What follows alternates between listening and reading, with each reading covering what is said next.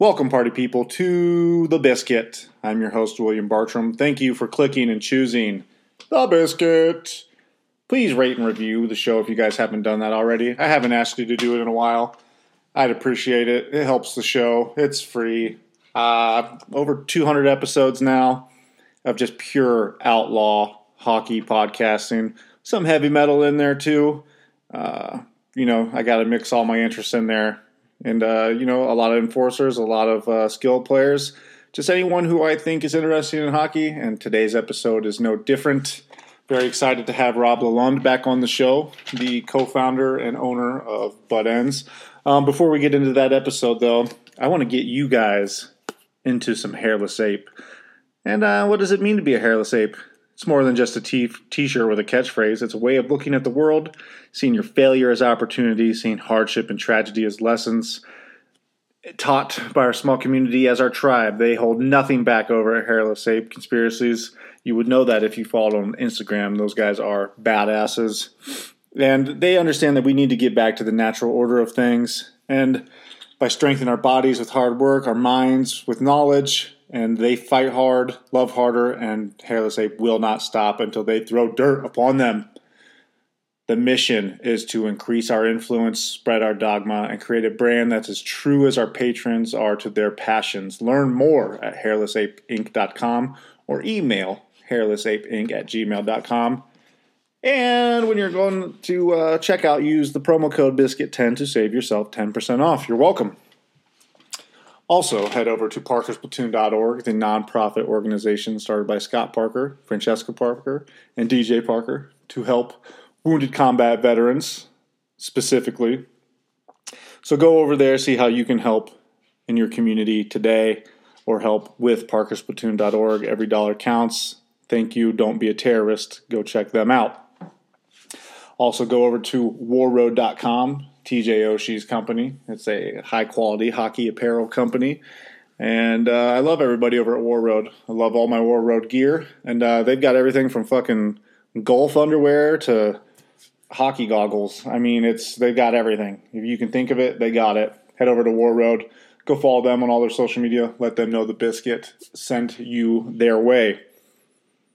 And my buddy over at 22J off ice clothing, a kid from the UK with hopes of playing in the NHL one day, thought, nah, how am I going to go to all these camps and learn all this hockey shit? You know, I'm not going to beg on money on the streets. So he started his own clothing company. Hats off to that kid. Go support him any way you can at 22J Off Ice on all social medias. And as always, we are brought to you by hockeyfights.com. That's hockeyfights.com where you go to watch hockey fights. And we've even had a couple hockey fights here at the beginning of the season. It's been nice, and hockey is back. Thank fucking God. Now Probert, oh, Probert got the right, right hand free. He's loose with the right hand, and he starts to retaliate, and down goes Nyland, and the two of them are hammering each other. Knights of Columbus, that hurt.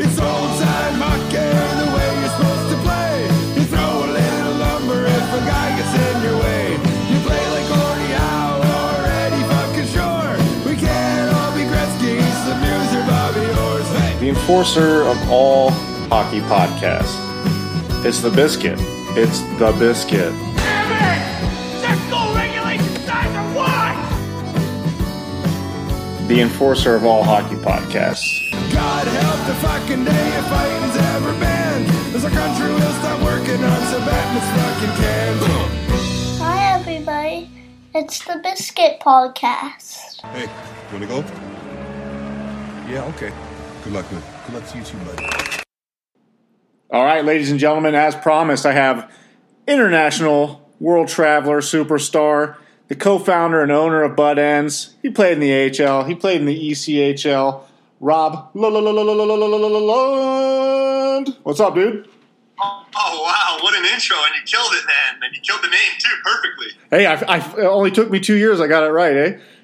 That was awesome, man. That reminded me of the, uh, the Rick Jeanneret uh, La La La La La La Fontaine call from back in the day. Oh man, thank you. That's that's. Uh, I'll, I'll take that compliment any day, man. Yeah, there you go, man. Just like we were the Hall of Famer right there.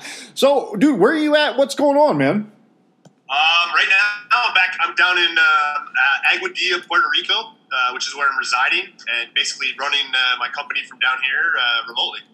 So that's for tax reasons, huh?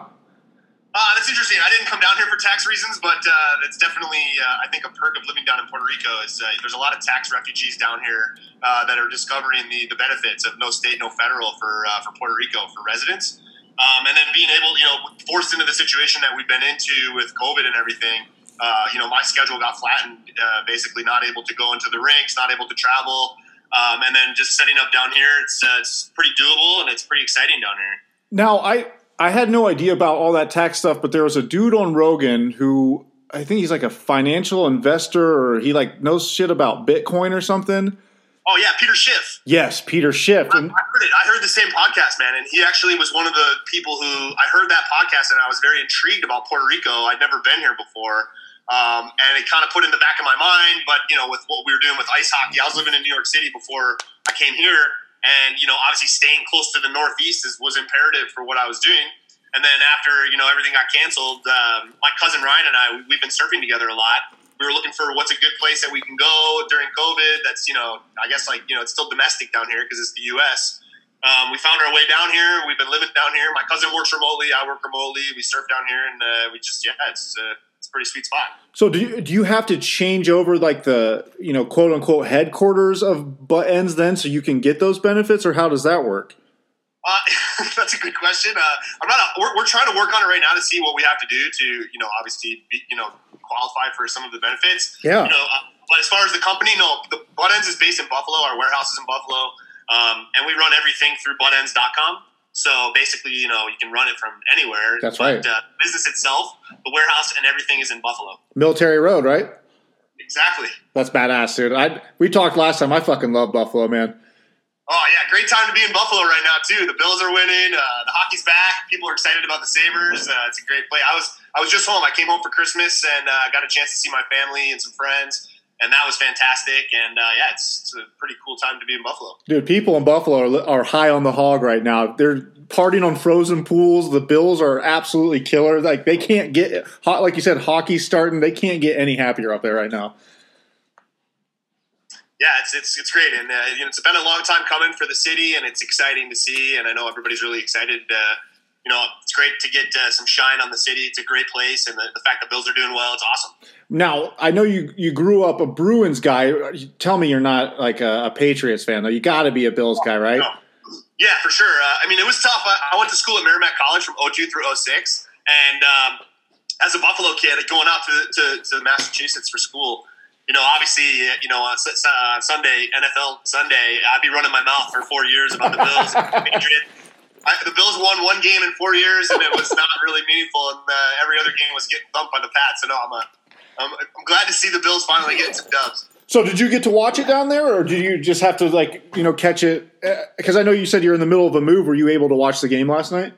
Um, I followed the game. I follow sports on like Twitter and Instagram and things like that. And uh, last night I was pretty much glued to NHL.com because I had a couple guys going uh, last night that were really exciting. And uh, so I was watching mostly hockey last night, but following the game on Twitter and uh, you know through Instagram and things like that. That was where I, I'm a Bengals fan, so like I I love the Bills, Bills Mafia, the best fans in the world. So I was watching hockey last night too, but I was I was happy to see that they won, and I I hope they win the Super Bowl, man. I think it would be the best party of all time. Yeah, it'd be super cool for the city of Buffalo, and uh, yeah, definitely. If anybody deserves it, it's Bills fans. They've been they've been uh, loyal for so many years. It's cool to see them have a, a great team going in with a you know obviously a great quarterback and a great great lineup. So it's cool. Um, it's interesting. I wanted to ask you, you know, where you're at because I, I see your Instagram all the time, and I'm like, this dude's just like beach cruising. I'm like, I thought you were in Florida. I had like not paid attention to the location of it, so I, I guess that makes sense that you're in Puerto Rico. Is, so you're just sunbathing, surfing, you know, eating shell, shellfish, having a great time.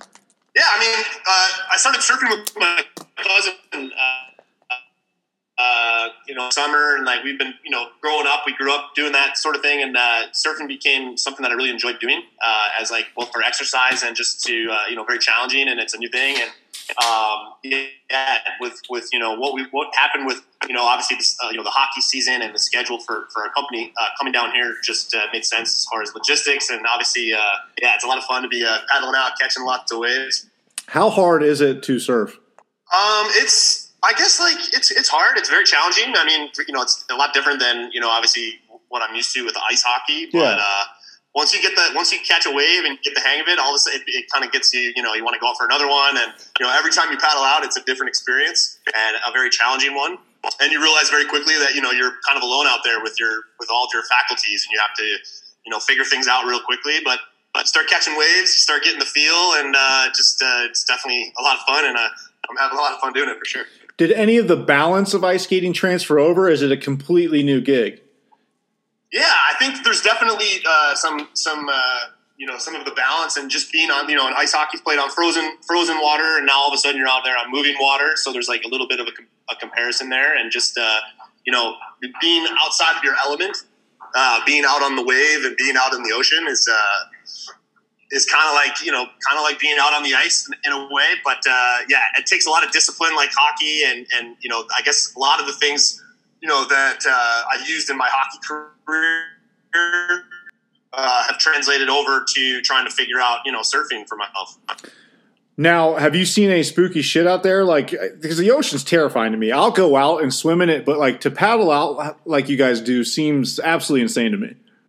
Yeah, I, it's it's definitely uh, you know when we first started, uh, you know when we first got here, and you know looking at some of the ways that these guys surf, it was pretty intense. I've been I've been training hard, like uh, to prepare myself. Quite honestly, I've been doing like breath work and breath hold work, which is actually kind of a fascinating thing. I, I discovered uh, you know doing breath hold like oxygen deprivation training uh, as like something that I would have liked to use for uh, as a way to you know challenge yourself even further in some of the workouts. You know, by holding your breath and by you know preparing for situations that are going to make you really uncomfortable. Uh, and by doing that, you know, and, and, just by spending more time in the water, you become more comfortable. It's kind of like you know, comparative to hockey, where the more time you spend on the ice, you know, the more reps you get, the better you become. It's kind of the same thing. So, are you doing the Wim Hof uh, breathing exercises and all that?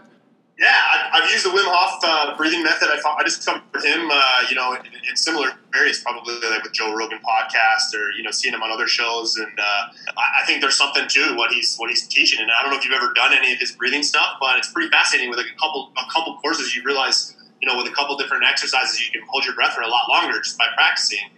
Um, and so I started I started practicing for you know my surfing because quite honestly I was afraid we are going out in these waves that get up there you know eight ten foot waves with with some you know if you're not very good you crash you, you get hold downs like I want to be able to go underwater and like be more comfortable.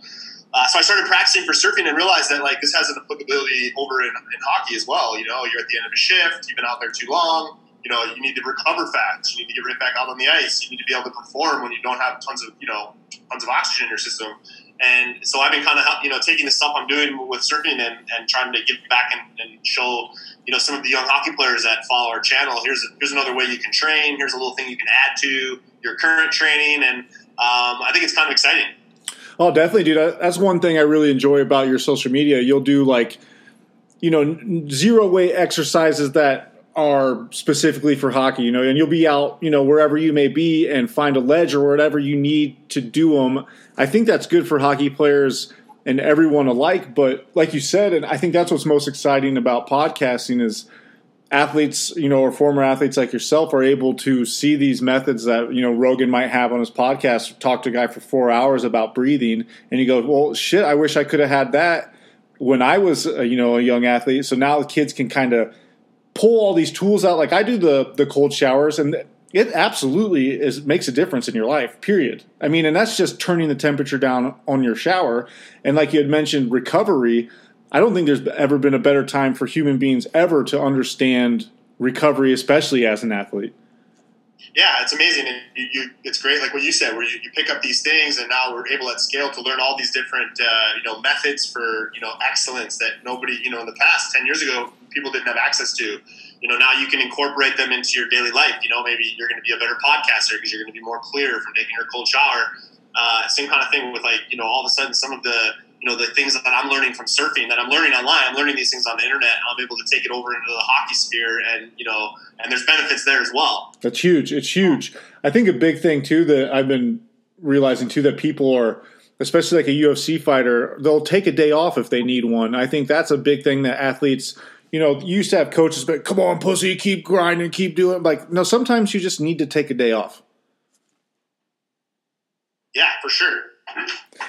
Um, so you've been you never really got out of shape from the time you retired what, like 10 years ago at this point isn't that crazy but like you've been able to stay in shape and keep training was that just always a part of your life then Yeah, I became, uh, you know, I was a disciplined hockey player, you know, coming up to get to, after I, you know, after I, you know, even in high school, I started get, becoming disciplined. I grew up with Brooks Orpik as somebody who I looked up to.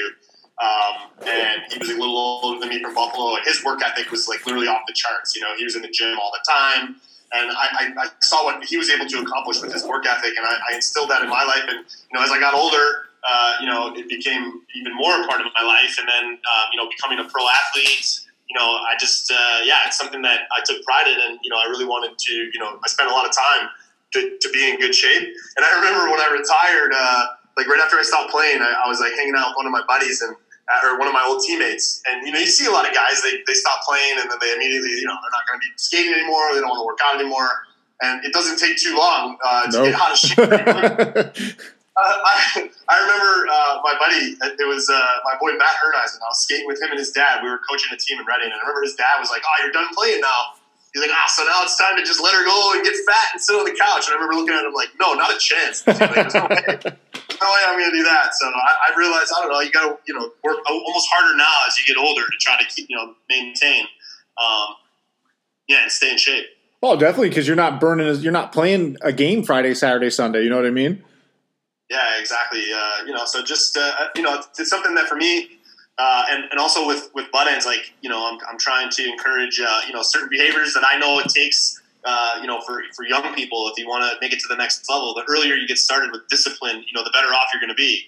Uh, you know, in my life, you know, I had I found discipline, but uh, you know, a little bit later than maybe I, I wanted. So, uh, you know, I try to encourage young kids. Like, you don't. It's it's not like you have to be you know, in the gym four hours a day. Like for me, for my life, it's just like something every day. You know, try to do something every day, and, and that adds up. You know, day after day of just like you know putting in a little bit of work will add up to a huge body of work. Um, and it's also it's got to stay fun too. You know, for Yes. me, like I enjoy I enjoy what I'm doing with workouts, and uh, I try to keep it that way because as soon as it's like for me, as soon as it's not enjoyable, then it feels like work, and then I'm like, uh, uh, I'll probably just like figure out a way not to do that. You know. Well, that was a big takeaway I, you know, got from our first conversation, you know, on the podcast that, you know, because you, you know, self-proclaimed late bloomer, like you were, you know, not, I mean, guess mediocre at hockey for a long time until a certain, you know, when it just kind of clicked and made sense. So as a young person, like you said, you just need to keep going, have fun with it, and do I mean work as hard as you can, and eventually it's either going to work or it's not going to. You know, the, you, but you still have to realize it is a game, and don't kill yourself when you're 13 years old. You know, over you know trying to make the squad or whatever. It's you just keep grinding, and if you love it, it's going to happen. Yeah, it's all about uh, it's all about the like you know the longevity of these players. Like you know, I'm hearing a lot of kids, and I see you know everybody wants to get to that next level as soon as possible. And I one of the things I'm you know I tell kids all the time is like you know you have you have more time than you think. Like you have till you're 20, 21 if you really want to develop yourself as a player to you know to make it somewhere. You know, you don't need to be, you know, not everybody's going to be that, you know, Auston Matthews prospect that's going Right. to be 17, 16 and like, you know, already being drafted and then recruited or, you know, playing pro at 18 or 19. Um, you know, you have more time than you think, but you got to make sure that, you know, you're putting in the work, you're enjoying what you do. And yeah, just, you know, figure out a way not to, you know, don't quit, you know, stay with it and, you know, keep working at it and, you know, put in that, lo- that body of work and you can develop yourself into a player. Well, I, and the guy's name's escaping me, but you know, uh, the 31 year old guy who made his debut in the bubble with the Habs. I mean, it it happens. Yeah, that's exactly right. Like I, I saw guys even when I was coming up too that uh, you know didn't didn't play their first NHL game until their late twenties. You know, and uh, or what's even like uh, look at Jordan Binnington. Uh, he's an example Yeah. of a guy I, I have a lot of respect for who you know grinded it out to get there. He wasn't you know he wasn't he didn't go right to the show. Uh, or uh, a guy like Peter Mrazek, who's a Buttendz goalie, like he's a guy that you know played in the East Coast Hockey League and then had to you know grind it out to the American League and like uh, so not all the guys you see. You always hear about the you know the superstars and their success route, and it's like right to the top. But uh, there's a lot of guys uh, that you know you can you can you can work your way to the top as well. Mhm. You don't have to know, be as, as naturally gifted as some of the superstars. Well, And a lot of it too, you know, from having a lot of hockey players on the you know 200 episodes I've done is having a positive attitude and networking and understanding that that's part of it too. And you know, when you are working out, you know, have a smile on your face or, you know, say hi to everybody, kind of keep a positive because if you if you are at the same level as somebody and you're this positive, Uh, you know, go lucky guy and then there's a guy with the same amount of talent who's kind of a dick, who do you think they're going to want in the room? Absolutely. Absolutely. And yeah, and a lot of times it's like, you know, having a good relationship with your coach because you know, you, that coach could, you know, all of a sudden he's going to get a job offer and he's going to go to some other team. You know what? He's going to he's going to bring the guys with him who he likes, hundred, and, and, who he can trust. And you know, a lot of times that's the difference between you know a guy who makes it to the National Hockey League and somebody who doesn't. Is like you know his coach makes it to the National Hockey League, and then guess what? If he needs a third line grinder who knows how to win faceoffs and penalty kill or fourth liner, and that's the kind of player you are, you know, normally you just be a number. You know what I mean? Like it's just like those guys are a dime a dozen. But if the coach knows you and he likes you, he's going to bring his guys with him. And you see coaches in the NHL, they bring guys with them wherever they go. And um, you know, it's important to try to maybe try to be one of those players if you know you're not one of the superstars. Oh, it constantly happens. I mean, Doug Smith would say, you know, a coach liked him, he'd call him to come up for the weekend to play in the coast. Like that, that's how he kept his career going. Or you know, Trevor Gillies on the recent fight stories was saying this coach liked me, so he gave me a shot, and it worked out, and he'd end up playing for the Islanders. I mean, that there's a massive thing to having a, a, positive attitude that I think that you you guys at Buttendz are pushing, you know, forward with with the youth, you know, because it, it you are, you know, at the pop up shops doing the workouts out there with the kids, and you can go. I know from experience. Here we go. Yeah, absolutely. I, I am glad to hear you say that. Uh, you know, for sure, it's it's uh, we're grateful, uh, you know, for every single day that what we get to do, and uh, you know, having that positive attitude and bringing that to your work every day. Um, it, that you know, you're going to be successful at something if you enjoy what you do and you put in, you know, and, and you're really having fun with it. You're going to be successful because you'll you'll do it a lot. Oh yeah, and like you said. I mean, no one's Auston Matthews or Wayne Gretzky. That happens every 20 years. You know what I mean? And it's one kid. It, you got to keep grinding. You got to keep going. And you have, I think what you said last time we were on too is at the end of the day, you have to love it or it's not going to happen. Yeah, for sure. And that, that was something too. Like I got a, a little rig out in the garage, just, you know, bench, legs, whatever. But when I go out there now, I take the kids with me and I'm out there, you know, having fun, like letting them know that exercise doesn't suck. Cause you hear so many people bitch and complain like, oh, I don't want, it, like, then don't do it I mean, then don't exercise. If you if it's such a hassle, like it, it is fun. It feels good to feel good, if that makes sense. Yeah, definitely. I think uh, you know. Again, it's it, for me, it's the same thing. Uh, the workouts that I do are, are all pretty. I mean, you know, every time I, I start it, it's always like, oh, you know, it's like you got to get it done. But uh, you know, I do a lot of stuff outside, and I try to I try to keep it fun for myself, just so that I you know stay motivated. And have you ever worked out and at the end of it been like, I wish I didn't do that? Obviously no. That's the best part. Is the right. The, the, I always feel you always feel better. So a hundred percent of the time you feel better, man, and that's that. Is, that is absolutely the best part. Um, I wanted I want to get you know it's been I think two years since you've been on, and Buttendz has absolutely exploded, man. I, I you know I follow you. You've been all over the world promoting, doing these pop up shops. So I want to talk about you know from December 2018 when you were on get me up until March of 2020. Tell me what that was like. And then we'll talk about, you know, being a small business in the COVID times. But I want to know about those two years where you guys were just absolutely killing it. You were going everywhere. I see little kids with the drip all over the place. We'll talk about some of the new pros you got, but just talk about the last two years, uh, you know, for Buttendz. Um, well, so yeah, thanks, man. It's been I can't believe it's been two years since we. Isn't that crazy? Last. It seems like yesterday. I still remember. Uh, I still remember doing the podcast years ago, but uh, yeah, the last two years, and I mean, we've had we've, we've been in business since 2013, and like you know, every year is sort of built on the on the on the previous year. Um, and the last two years were amazing and uh, very rewarding as, as, a company. We've you know been growing. Um, you know, it, I guess maybe you know you say we blew up. It seems obviously to me real like you know brick by brick, and we're, we're grinding. But yeah, like get you know um, every year we go out into you know the tournaments uh, the sector and you know going to the you know the shows with all the hockey players. Uh, you know to be accepted by the hockey community and uh, uh, to have you know people recognize us going from in the beginning when we first started. You know, everybody walk up and be like, you know, what's your brand? Who are you? What do you do? And then uh, you know now this now we go to certain shows and everyone's oh, Buttendz is here. Yeah, Like, dude. Yeah. up, everybody says That's awesome. with it, and you know, my buddies use these, or you know, so and so uses these, or oh, Keel Thomas uses that grip, or you know, people are name dropping some of our pro guys. Um, so it's been great, and uh, yeah, and we used to have a little bit more opportunity because in the very beginning when we were small, we had any, we had NHL, we had NHL guys using our stuff since 2013. Shout out Brendan Prust, and uh, shout out my man Jeff Petry, who's Petry is the But bomb, the dude. ah, yeah, dude, Petry, yeah, Petry for the Norris. I'm calling it right now. Oh my god, dude! I, I'll co-sign that, dude. He is. He's got. I mean, he's on another level so far. I mean, it's very early, but he is, Is he leading the league in points? dude. He's on know, it, dude. I know we're two games in. I'm just saying. Dude, he's on it, man. And that's got to be fucking sweet to see. And like, cause you, well, I feel like the the Buttendz bounty hunter, dude, because I'm like looking down the sidelines now, and like I'm like, oh, there's one. It doesn't. It feels like that, that was the idea, man. That was like the whole thing. I was like, I get people to notice it on people, you know, on these pros, and um, but but that's the interesting thing. So like, you know, you mentioned in 2018, around then, we before then we were we were a lot smaller, you know, and as we grew. Um, but in the beginning, we would be able to like use like the NHL. You know, if a, if a guy had a picture, you know, a picture of a guy using the grip in the NHL, we'd throw it up online, and it was like nobody, whatever. But then, uh, you know, as you get bigger, that starts to become an Yeah. issue.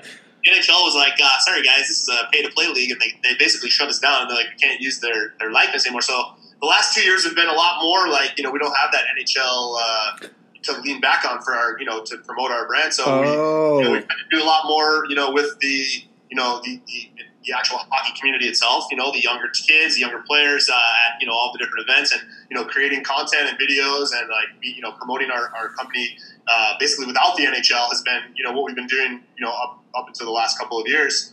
Um, so it's been, but it's been great. You know, it's been, uh, you know, it's given us a lot. You know, we've had to be more creative. Um, since last we spoke, it was, uh, you know, things have gone have gone really well for us, and we got to travel. Last year was amazing. We had our first hockey camp, Buttendz Hockey Camp, over the summer in New York City. Nice. It was a huge success, and, and to be able to have, you know, uh, 40 kids at the camp all week, and uh, we put on a great, you know, it was a great camp, and uh, you know, really exciting time, and um, yeah, it's been a lot of fun the, the last few years. so they want you to pay for licensing then to because the jersey would be in the the shot or something. The NHL. Yeah, I mean, you know, it- that's basically how it works. You know, like Damn. the NHL, you can't just uh, you gotta if you don't have licensing, then you know you have to you have to pay for it. So So can you use like say a picture of Max Domi just standing there with no Blue Jackets gear on, holding a stick, or is, do you have to pay for that too? Yeah, I mean that's a, that's tricky too because then you deal with the, then you have the player and the player has an agent, so they, Yeah. they, they might have something, and, and um, we just try to you know we try to be creative with what we do with that, but. Um, I- I've been basically trying to stay away from you know as much NHL you know logos and things because I just don't want to you know I just don't want to deal with that. I don't you know it's not necessary. It'd be, it'd be cool you know, for the time being, we'll, we'll see how it looks from a business perspective, like a business standpoint in the future, as far as like licensing and where we want to go with the company and the brand. Um, but for now, it was like, you know, as as a company, we, we just decided to just okay, we won't use the NHL. We don't, you know, we're established enough now where we can, you know, get our word out there and our name out there. And honestly, like I'm grateful for the the time in which we live, where you know we're, we're all in control of our own marketing essentially so we can we can still you know create value for our customers and show what we're doing and we don't need the nhl basically uh, as a gatekeeper to let us in you know Oh, for sure. I mean, people ask me all the time, like, well, why don't you get on a network? Why don't you do this? I'm like, because I can do whatever I want. I can book whoever I can book whoever I want. I can say whoever I can record whenever I want. It doesn't make sense for me because I mean they're not going to get. You can't guarantee me more listens than I already get. I mean I'm just I don't believe you. You know what I mean? And then they want to get into like dig their teeth into you. I just like you said, it's a, a wonderful time for that as a as a business person to be able to just run your own show and reach literally everybody in their hand. Yeah exactly it's like if you have you have the power in your in your phone or in your whatever in your camera that you can you know create something and it can go out to the whole world and you know you can find your audience and your audience can find you and um, it's it's nice and I mean, you're out there, or you know, before the now, you're on the streets at the at the pop ups, doing it, talking about it, and you can still say, I mean, next time you guys are watching a Habs game, see, look at Petry, see what he's got on his stick. I mean, that's that's perfectly fine, right? Oh yeah, absolutely. You know, I mean, and like we, I certainly, you know, try to do that as, as much as possible, and you know, even just uh, um, like it was great at World. Like over the summer, uh, Tim Stützle he reached out to us and was like interested in the product, and we got a relationship going with him, and he started using Buttendz, and then he popped up at World Juniors and blew up with Buddy. you know. We started promoting that, and then now he's on the on the Senators. Scored his first goal last night. That's what I was watching last night. Uh, Dude, he that's- had a ripper last night. Oh man, what a way to score your first goal! Good- so exciting. Good in real time, I God. Yeah, exactly. Your first goal is that nasty, like. It was. I know. It was unbelievable. Uh, pucks floating out of midair. He one times it short side, um, and then yeah. So like I just did a little. I did a little. You know, made a video today and sort of like featured that clip, but not. You know, I did not like an you know a picture from you know, you know uh, Getty Images or something. yeah, yeah, for that, sure. You know, on our on our page, a little bit more. Yeah, you can be a little more creative. Uh, you know, with with the content nowadays. Well, and I think you understand too, uh, as a smart businessman, that like the reaching the, the youth of the the hockey community is absolutely massive for you guys because if they start using the Buttendz at U six, that's all they ever know. That's what they're going to use. There is not going to be a, a stigma or anything of tape because it's oh I've I've always used the Buttendz. I you know what what are you what are you talking about? Yeah, for sure. Long term for our, for our business, it was always something that we saw. You know, like we started, uh, you know, getting. You know, the, the, the key or the, the core audience for us in the beginning was like Pee Wee around that age, and it was like as money we, every year. It was like just go in and you know meet every player, and you know now a lot of these guys that were young kids. Um, you know, back in the day when we first started our business, that I you know met at the Pee Wee tournament or met at the King of the Ring tournament in Toronto or uh, you know Showdown in Motown, like you know in 07 or or or, or in, you know in 13 or 14. Uh, you know, a lot of these kids now are, are coming up and they're you know getting drafted and they're in the you know some of them are in the NHL and you know a lot of them have stuck with us and used the grips from you know the time they were young kids to now all of a sudden they're pro college players, junior players, uh, and it's super exciting to see it. Well, absolutely, man. And if there's any parents listening too, like if you look at the price point of a Buttendz, which is I think most of them are right, what right around twenty five dollars compared to buying tape forever. And if you're a, a youth hockey player, you can make one last a couple seasons. In all honesty. So you're looking at that price to a kid who may or may not continue playing hockey. So you're a parent going, uh, it, it only makes sense in my mind. And then it's just better too. That's the thing about it. Like I've got my, you know, you were nice enough to send me a couple la- the last time you were on. So my nephew uses his, absolutely loves it. My daughter's got hers on now, playing with the first time. I have to send you a picture of her with it, man. Uh, and Yeah, that was sick. and uh, I I don't see my my brother was like, oh shit, like I'm never taping his stick again. Like this, it's an absolute no brainer once you use one. Yeah, that's. I mean, I appreciate it. Thanks, and uh, yeah, it's exciting that you know from the from the cost perspective. Obviously, you could you know it saves the gloves. It's reusable. It's like it you know it, it keeps its it keeps its look and feel like so much longer. You know, and for me as a as a player, whenever you know obviously I grew up taping my sticks, and you know you see guys that you, you tape your knob and you use it a couple times, it gets wet, it starts to get like old real fast, and it's hard to get off. Um, yeah, these are all problems that we wanted to try to solve. But the main thing is like when you know when you step onto that ice, like does it feel good? And uh, you know, a lot of guys like them and they think it feels better. So it's like you get all the benefits and then you get the upgraded feel for your performance as well. Yeah, feels good, and then it stays the same, man. That, I think that's a big point too, is the consistency of it. We, and we spoke about that before, but it's like your butt end's always your butt end. I mean, that's the way the way it is. And I, what what what are the differences between, say, the you know the fusion to the new futures? Are they longer? Do they have bigger knobs? That's a question I wanted to ask. Uh, or is it just a color thing? Yeah, so all of, we've got uh, all the different grips that we have have a different shape to them, and we try to basically uh, hit it, hit like the different like most popular styles of the way that people tape their sticks currently. You know, so there, if you look at like a stick rack nowadays, you can see some pretty common like the mo- you know everybody's got sort of a you know either like a knob or you like a twirl or you don't like a knob or there's like a pretty set up way of doing it. So basically, what we try to do is, is hit all the different like um, you know the main styles, and then you know you can fit yourself. We have a uh, like a, a Q and A on our Instagram page that you can you know basically get fitted to the one that's probably right for you based on how you currently tape your stick. And they have different feels, different shapes, uh, you know, different color options, and, and you know different ways you can you know mix and match to get it just right for you. And yeah, you see guys, it's it's always fun to see like different guys in the show like using different styles and. Uh, you know, a lot. Some of the NHL players, like nowadays, they'll, they'll, they'll even like add their own little twist to them. Like Petry, for example, he uses the Fusion Z, but he actually does like he grips the he rips a piece of tape underneath it and creates an even bigger knob underneath the Fusion Z. Yeah, and he created his own special style that he likes. But yeah, he's and, and he's been using that grip for a while now. That's what I use as the Fusion Z. I think I might put because I like a big knob. That would be. I think I might do that Petry move then. Yeah, the Petry knob is sick. He, he's uh, he, he's he's got it, he's got it popped out pretty nice, you know. So he's he, but it's very doable. You know, anybody can do that at home too. Like still, you're you know just like kind of like with tape. You know, you create your with the feel that you want, and uh, with the butt ends grip with rubber on the top, it's so nice. It's it's great. Now, where did you guys? I mean, from design to manufacturing, how does that happen? Like, okay, you so you come up with the idea. I know. I think when you were in Merrimack, and you then you kind of have to wait a little bit until you can make it actually happen. How, do, are you like sketching this out? Where do you take it? I mean, how do you invent a grip? You know what I mean?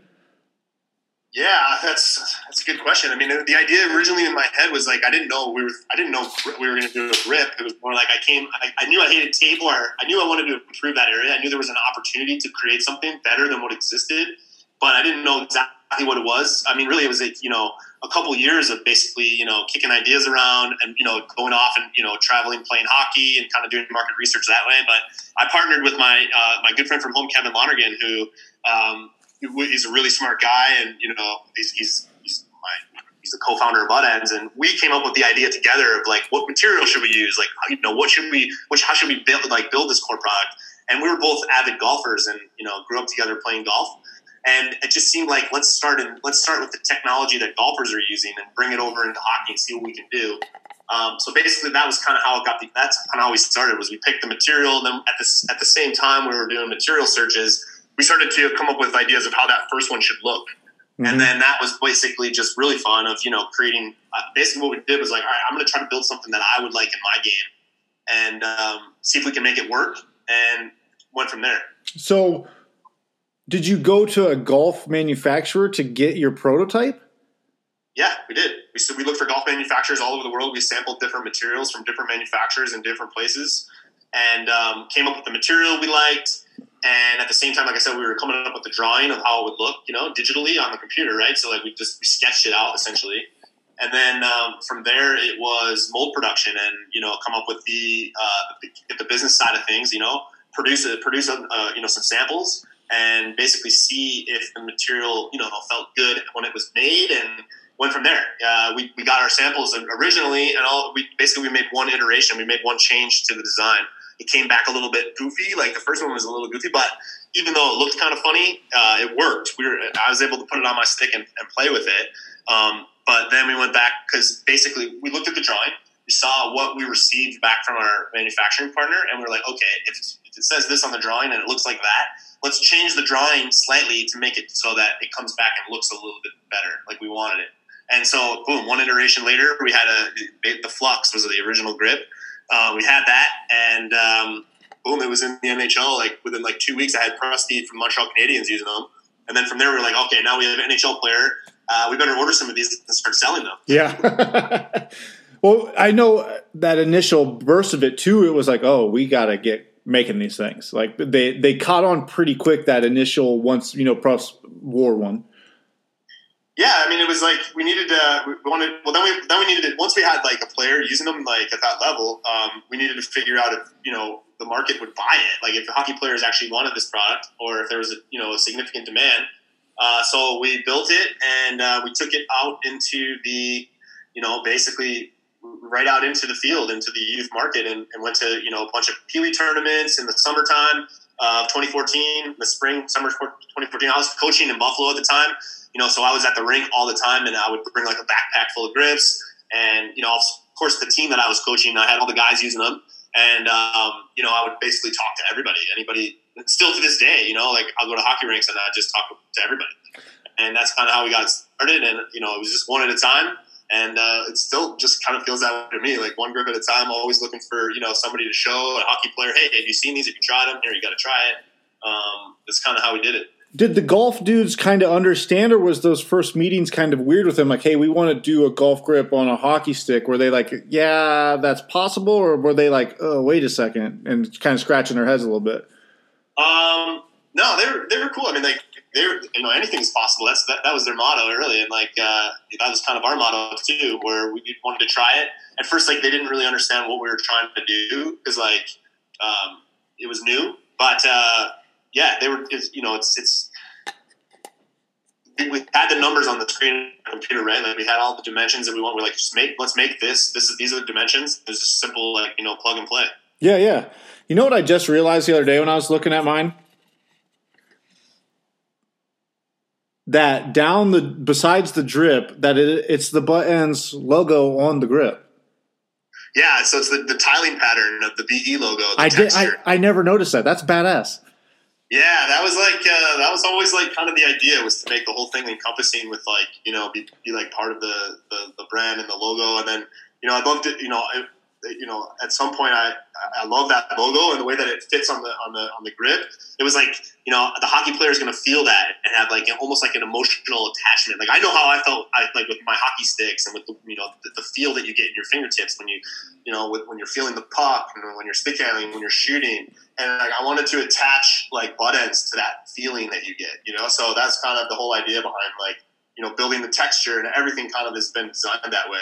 It's Um, brilliant, man. The brand, dude, push the brand. That's, I mean, the more Yeah. it's, you know, more the more it's on there, the more it sticks. That's it's absolutely brilliant, Well, thanks. and it looks good, dude. The, the that's one of my favorite things too about the when you get it in the mail, dude. You've got the beautiful little cylinder. It looks smooth. It's got the gold logo on there. It it just it's nice. You know what I mean? It's just real nice.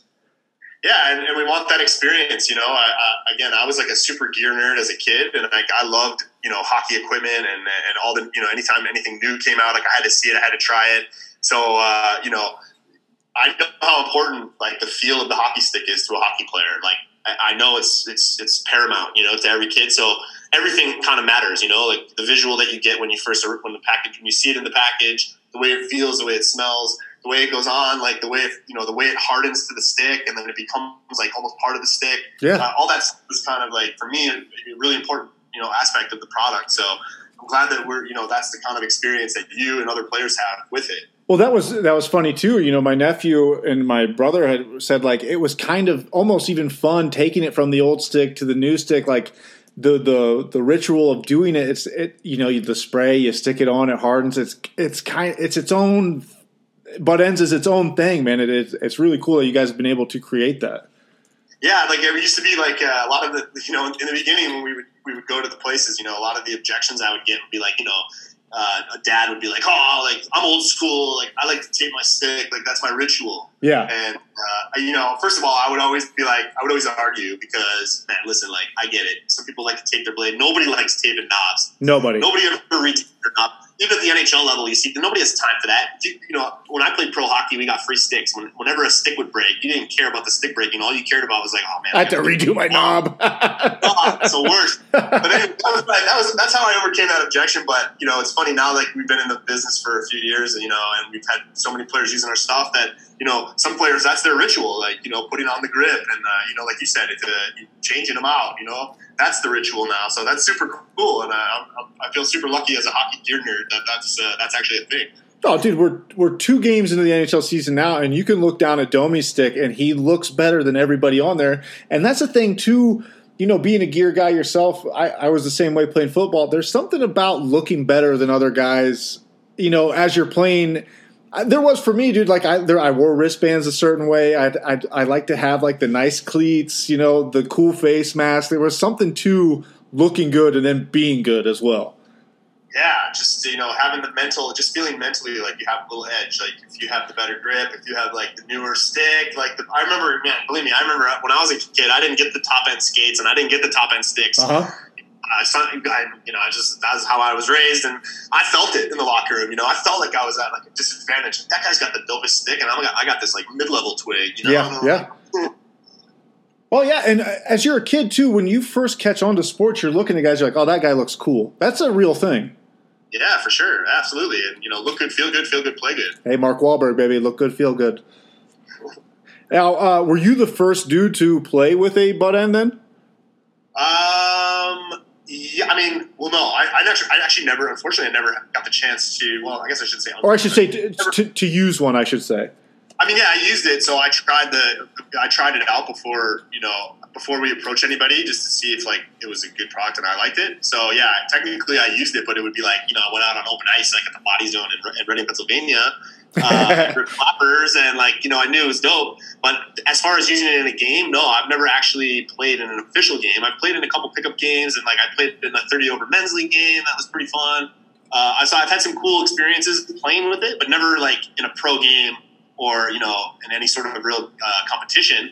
Uh, so for me, I'm living vicariously through all the hockey players you know that I've got to watch, and quite honestly, it's been like the most uh, amazing experience for for me as a hockey player uh, to be able to have this like almost like second career after my hockey career, where I get to like go to a game and watch players using Buttendz and really feel like I'm part of the game. And like you know, even just last night watching NHL hockey and like seeing guys at the NHL level use Buttendz is like pretty insane. I, I I'm really we're very grateful, but I never got to use it in a game, so I have to basically live through all of the players now that, that get to use it. It's time to come out of retirement, man. Ah, well, that's interesting. So you, you know, earlier we were talking about Puerto Rico.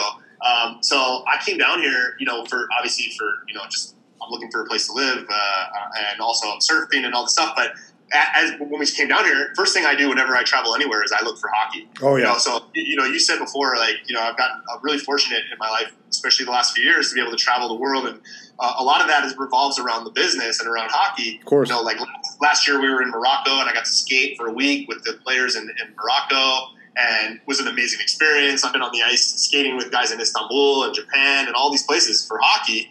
So when we decided to come down here, um, the first thing I did was look for hockey in Puerto Rico. And sure enough, we moved into a city called Aguadilla, and we moved here because it's really close to the best surf breaks in Puerto Rico. and there's a, there's an ice rink in the city of Aguadilla. No And shit. it was destroyed. Yeah, it was destroyed during Hurricane Sandy, but it's Damn. on the rebound right now, and they're doing a renovation project. And I got really fortunate. I reached out to the director of the Puerto Rican National Hockey Program, this guy Philip Painter, who is an absolute beauty. You should get him on the show. He's awesome. What's his name?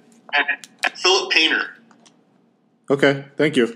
Oh, I'm telling you, man, this guy is awesome. So like, I, I reached out to him and we started chatting, and he invited me to the rink. And so like, basically, um, I'm down here really excited and to report the the Aguadilla ice skating rink is, is uh, the funding is underway and the project is underway and they're re- they're renovating. They're doing the solar panels, the ice. They're hope they're shooting for hopefully for 2021. Obviously, COVID kind of threw a monkey wrench in everybody's plans. Yeah. But if this place gets opened up down here again, I'm um, I'm moving really down there. Excited to be, you know, skating down here, and then was like, yeah, oh yeah, come down, man. It's got it would be awesome. Surf in the morning, skate in the afternoon, or whatever. We are thinking maybe do a hockey camp down here, but Painter wants me to come out of retirement and play for the Puerto Rican national team, uh, and travel to Latin America. So you Yeah. never know. You're going to. That's absolutely what you are going to do. I, I'm I'm signing you on. I'm like, I'm, I'm, so fun, so fun. I'm going to call Painter myself. Say I'm your agent, and you're in. yeah, yeah, he'll love him. Painter's got he's got he's a great guy, and uh, I'm really you know grateful to get to know a guy like him. He's got a lot of great sources. He writes for uh, he's got some stuff on NHL.com. Uh, I believe his jersey is in the Hall, Hockey Hall of Fame for his Latin American hockey experience. I mean, he's really driving uh, hockey in Latin America. Um, and uh, yeah, it's been cool to get to know him. He's been down in Puerto Rico for like 40 years, but uh, you know he grew up, went to school out in the Northeast, and, and, and grew up in, uh, Canada and the whole nine. But uh, yeah, he's a great guy down here, and uh, he's really opened my eyes to a whole you know hockey world that I didn't know existed. Um, you know, showing me videos and pics from you know hockey in Colombia and Argentina and What? Cuba and all these places. Yeah, so That's uh, wild. yeah, ho- ho- hockey Puerto Rico is a thing, and it's I'm pretty excited about it. Somebody Buddy. asked me the other day, uh, where if you could play one way, one place in the world, where would you play? And honestly, right now, it's like I'm really excited about lacing them up right here in Aguadilla after a surf session. But I can already see it, dude. You're going to wear the C for the Puerto Rican national team. It's going to be awesome. Yeah, that's the that's the goal. Hey, dude, you're in phenomenal shape. You could absolutely do it. Yeah, that's the. I mean, yeah, for sure. Man, that, thanks, I appreciate it. I'm looking honestly. So uh, I'm 38 years old, but like I watch guys that are like you know my age and older that are still in the National League. Shout out to Chara. Shout out to Marleau. Shout out to Thornton. Who Thornton else? Like, scored last night, buddy. Yeah, no, Thornton. I was actually watching him. His feet are fast. I'm like, man, this guy still got it. I'm like, I wonder if I still have it. Like, I wonder if I could just like, you know, I don't know. I got. There's a lot of things. Though. I don't know if it's uh, uh, if I'm ready for that level. I think I think being around them young boys in Toronto is absolutely like pumping new vigor into Thornton. Not that he ever lost it, but he's he looks great so far. oh yeah, I mean, what a great spot for him, especially because he's an Ontario boy. I'm pretty sure, right? He's an Ontario guy. I think so.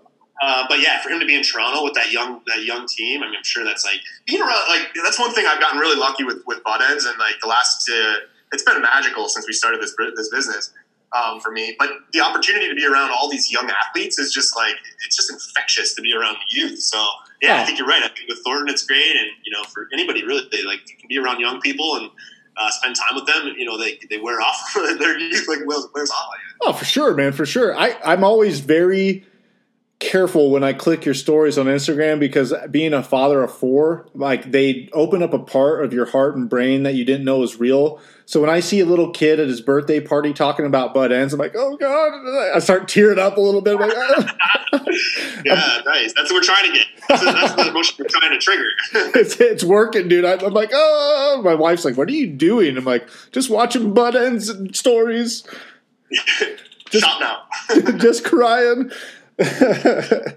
uh, I wanted to, you know, ask you about your time in Cleveland because I was remiss last time we spoke. Um, I, I, I didn't even realize that you played junior in my state, man. What was that experience like for you? Oh wow, yeah, back in the day, uh, Way back was- in the NH in the NAHL, man. yeah, the null. The, I don't, we, we didn't call it the null. They call, everybody calls it the null now, but it was, it was the uh, yeah back in the North American Hockey League, 2001, 2002 season. I was drafted by Springfield, and it was kind of a crazy situation there. It was my first year junior A. I got uh, halfway through the year, maybe not even. I got traded to Cleveland.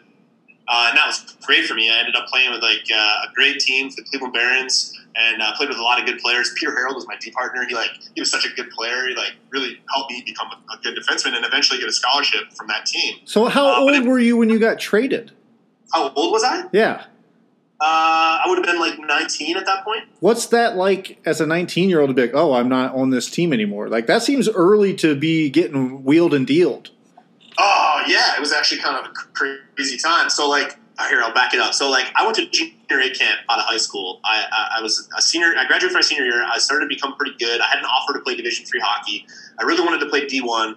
So I went to like four or five training camps over the summer. One of them was Texas Tornadoes down in Texas. We went Yes. to Dallas for a camp. And at that camp, I had a really good camp. I thought I'd make the team, but I didn't. I didn't make any of the teams. But I had a junior B offer. And uh, this guy, this coach, Richie Salzman, who like changed the course of my life, was like, "I want you to come play junior B for me." And I was like, "Ah, junior B? Like, I don't want to play junior B." Blah blah blah blah blah. But at the end of the day, like at the end of the summer, I didn't have any other options. It was either junior B or, or Geneseo Division Three. And like at the eleventh hour, I decided instead of going to Geneseo, I was like, I'm going to play junior. So I went to junior, and the whole plan was like, Richie's junior B team, the Blackhawks, were like the uh, feeder team for this tornado team. They had this relationship. That's why he was at the camp scouting. And the whole thing was like, the Texas likes you, but they want you to develop for your junior B, and then they're going to basically, uh, you know, sign you for the following season in Texas, which is where I wanted to be. It was like the sickest place. Like, yeah, they had the dopest rink, they had the, the great team, all the money. Everybody wanted to play there. I was all excited. They even flew me down during the season. And I flew down uh, from Boston and practiced with the team. And then the whole plan was that they thought I was buried in Boston and nobody knew about me. And I had a really good year playing junior B. I got drafted first overall by the Springfield Junior Blues in 2001, under like right under the umbrella, right under the nose of the of the tornado. So they lost me. And so I went to Springfield. Are you, so got you. Say what? Oh, I'm sorry. So yeah, so I went to Springfield and basically, and you know, as a team, I didn't know, I didn't know anybody there, and I, I didn't have a great start to the year, and basically things didn't go very well. And uh, I was playing on, I was playing on this team, and it basically it was a, just a nightmare. Uh, and I decided, I'm like, listen, I can get out of here. So I, I asked for a trade. Oh, okay. So I do know that you asked for a trade. So that is the trade you were talking about. Yeah, so that's the trade. So I went into the owner or the manager, the general manager, which was the Crawford brothers at this time. It was like Peter Crawford and Bob Crawford, and you know the brothers of Marc Crawford of the NHL, that guy. Because didn't they tell you to kick rocks?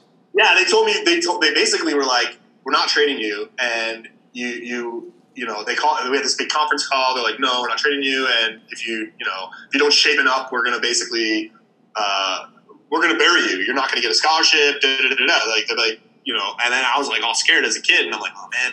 So I decided to stay, and then it just went even even further south. I just like I remember the next couple of days were brutal. I had bad games. I, I, I wasn't happy, so I basically just packed up my stuff and then uh, got dealt. But it was a, it was a tough time, you know, for a 19 year old. I'm basically Yeah. being told, like, you know, you're, you're we're, we're going to bury you if you don't just uh, you know you know shut up. But uh, luckily, for some reason, I just decided, like, you know what, this is the move I need to make. I need to, I need to get out of here. So I, I demanded it, and they basically traded me to Cleveland. And I never heard from them again. I hit the road. I went to Cleveland, and right away, I was embraced there. The team was really well run. Uh, you know, the Global family is a great family. They're they're involved with the program, and we ended up seeing them later down the road at, at Merrimack. But uh, yeah, it was awesome. Got to Cleveland. Uh, it was a pretty fun time living in. I lived in Berea in these like Okay. Oh man, it was like pretty much like right in the ghetto. Uh, you know, like four of us living in this like pretty, like this shack in, in Berea, Ohio. But it was a lot of fun. And my, my business partner, Kev, your business partner, the, the co-founder of Buttendz, he was going to school at John Carroll at the time. Oh damn! Is he a genius? Yeah, he's a smart dude. Yeah. John Carroll's no joke, dude. Yeah, this is, we're talking Buttendz co-founder here. Like he's one of my best friends. So like, Holy it was great. shit. I was playing junior hockey by day, and then I would like buzz up to John Carroll and hang out with him and live the college life, even though I wasn't taking classes. So uh, I got to ha- I got to have that experience, and you know, play some great hockey for the Barons, and uh, you know, played with a, played on a really sick team there. And you know, a lot of guys from that team ended up going Division One. Brandon Kaleniecki to Michigan. Uh, obviously, Harrold. We had Sean Collins, who played in the NHL for uh, played you know played for Ohio State. That team was that team was stacked. So it was a great experience for me, and I ended up getting a scholarship to Merrimack out of that team. Man, I John Carroll. I'm I'm shocked by that. That's a great school. Yeah, Kev's a smart dude. So you were uh, sh- shooting up ninety, going to party at John Carroll, man. Yeah, so it was yeah, that was, those that was such a that was so fun. Like you can imagine, it was my second year off of. I, so I, I took two years off. My first year was in Boston. Then I took another year off. So you know, all my friends are in college for years now, and like I'm basically just a hockey player, and then going up to school and like hanging out at college. It's pretty pretty cool experience. Where was the rink at for that team? Oh man! If you remember, I know it's been a long time. Lakefront Lines. Do you know where the Lakefront Lines? Uh, you know where they're based out? I can't remember the name of the town where the rink was. I just remember I lived in Berea, and where was the rink? Was that in Manor? Mm, maybe, maybe. Yeah, it was. I don't know if the team is still owned by Lakefront Lines or Or Strongsville, maybe. Yeah, I'm not. sure. The barn in Cleveland was terrible though. There was like there was no- it was like not really like a junior, a normal junior hockey place. Like there was like no seats for fans. It was kind of a kind of ratchet, but it was an awesome team and a great experience. I, I believe it, man. I believe it. Uh, the the drip on the grip. The, I'm if I was a bet man, I'd say that has to be your brainchild. everything. I mean, all the whole the grip is uh, was basically you know that's we we we thought about every detail. Um, you know, and the whole idea for the drip was basically you know it's like well, I mean you know it's like you have a logo. It's like Nike has a swoosh. Uh, you know, everybody has a mark that they want to be recognized for. And so we thought the drip would be cool, and, and it was it kind of ties into like at the time we were thought we were thinking about you know hockey, you give blood, play hockey, you bleed, and you know Yeah. it's kind of like blood drip. So that's kind of what the drip was was originally, and it was a way for people to you know see the product and recognize the brand right away. You know that was like I guess the original idea, It worked. and uh, yeah, it's cool. And then it was like then all of a sudden like drip like became like like the buzzword of like Yeah. of 2019. You guys got ahead of it, man. And I was, wait, we trademarked that though. oh, so you had the drip trademarked. Absolutely. Oh man, that's uh, that, that had to work out pretty. I mean, that had to bring some attention. Just people looking at the hashtag drip all the time. Yeah, I think uh, yeah for sure. And then nowadays it's great because you know now if someone sees it, now they always know you know it's Buttendz, and people always tag us, and you know people people will message me if they see it, you know check it out, you know, and that's how they know it's Buttendz from the drip. Is there a grip that's what's the, the longest one? That's not the goalie one. Uh, the longest grip, well, the longest grip is our lacrosse grip, Paradox. And, Okay. Uh, and as far as hockey grip goes, I, the Future is the longest. I would say, yeah, Future, Future Flux, and 88 or same length, like seven inches long ish. All right, all right. I, that's I, I need to order me a future. Then I need I need a little bit longer one. I because you I'll, know send you one. I'll send you one after the podcast. oh you're the man because you know like you said every hockey player has a different thing. I like a longer tape job, so a longer a longer Buttendz, dude. I'm I'm gonna be a pig and shit, dude. That's gonna be awesome. Recently got uh, a lot of requests for longer butt end grip, so definitely stay tuned for the future. For you know when we uh, you know, we're going to be doing some new product development this year. A, a longer grip is definitely in our uh, 30, 60, 90. now, I don't think you had goalie grips out last time we spoke. How has that whole experience been, and how? What's the word back from the goalies? I know you, the aforementioned Petr Mrazek, which is a awesome goalie to have on you know on on staff there. But how how has that been going for you guys?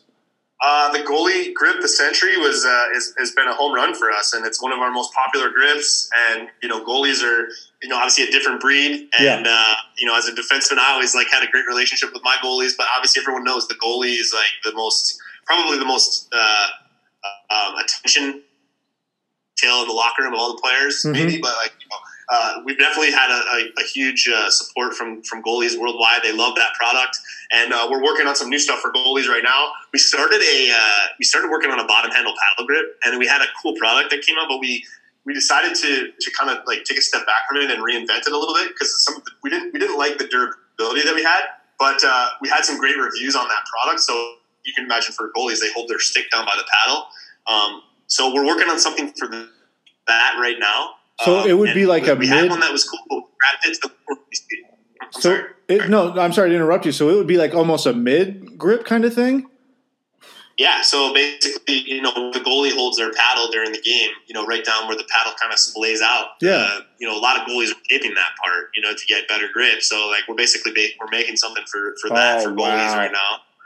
Yeah, that and that's exciting, and it's it's obviously really cool to you know come up with something new in that space. We had, like I said, we had something that we toyed around with last summer, um, but uh, we put a pause on it because we had a few out in the market and it, we didn't love the, the durability, so we wanted to make it sure that it's like you know tip top before we start selling it.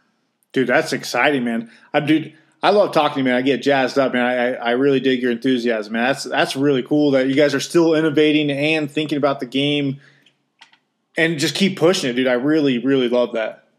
Well, thanks. I appreciate it. I, I feel the same way about you. I, I feel like, uh, you know, just jumping back on here, uh, I remember how good the energy was from your show, and it's a testament to what you do. And uh, I really appreciate you having me on here and giving uh, giving us this platform to talk about what we do. And um, I'm grateful for the opportunity. Absolutely, man. I just got a few more for you, if you don't mind. Yeah, sure, man. Um, the the picture of the cup with the butt end is that Scotty Bowman?